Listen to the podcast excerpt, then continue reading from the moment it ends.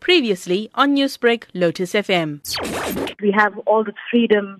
I don't care about people of color youth, but there's still so much to be done. Yes, we can travel overseas. We can do all these great things. We can attend all these high level discussions, but our sisters and our mothers are still getting killed. Yes, we've made so many strides, but there's still so many huge problems that youth face, stuff like unemployment, violence. So We've come a long way. I think we still have a very, very long way to go. Now, the Global Shapers community is a network of young people from around the world driving dialogue, action, and change. What is the organization doing in terms of solving solutions on the ground, seeing as though there's such a clear line between privileged youth and then you get those that don't even have access to basic education? Absolutely. And, you know, there's not just basic education, there's basic needs like water and all of those things. So that's exactly where the Global Shapers have seen you know, what, what can we do in this area? So during the COVID-19 time, we undertook a project in the Durban Hub, Shapers Care, where we collaborated with Domino Foundation.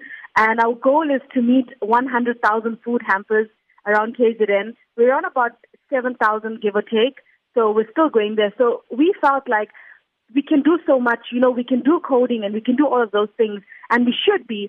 But how can we do all of those things when basic needs haven't been met yet? So that's that's what the Durban Shapers have done lately, and I'm excited to announce, and I'm not going to give away too much, that the South African Shapers, which is Durban, Cape Town, Johannesburg, Stellenbosch, Soweto, and Tshwane Hub, have collaborated, and we are coming together to produce something very, very big against gender-based violence because we've all come together. And why this is such a very important topic is gender-based violence can happen regardless of your economic situation, regardless of your age, regardless of what you do, where you are. You could be the top CEO of a company and your husband could still abuse you in your house.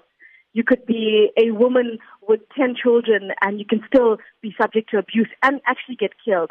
So we've come together and, and what Global Shapers, what we're trying to do is we're not trying to reinvent the wheel but we're trying to strengthen ourselves as young people to pull together resources and come up with something amazing. And going forward, then, what change do you think needs to be made in order for youth to make greater strides in South Africa and make an impact? There's one thing, and I think it's just self confidence. And you know, we we as young people, we always look up to our elders and say, you know, one day we can be the CEO of this company, or one day when we're older, we can make this kind of change. And I think what the Global Shapers community has taught us is that that is completely not true. You can make a change from today on. You can start something. You can start a collection drive for your local shelter for animals. You can you can do something really small with a large impact. So going forward, I think young people need to realize that actually we are very, very, very powerful. Newsbreak, Lotus FM, powered by SABC News.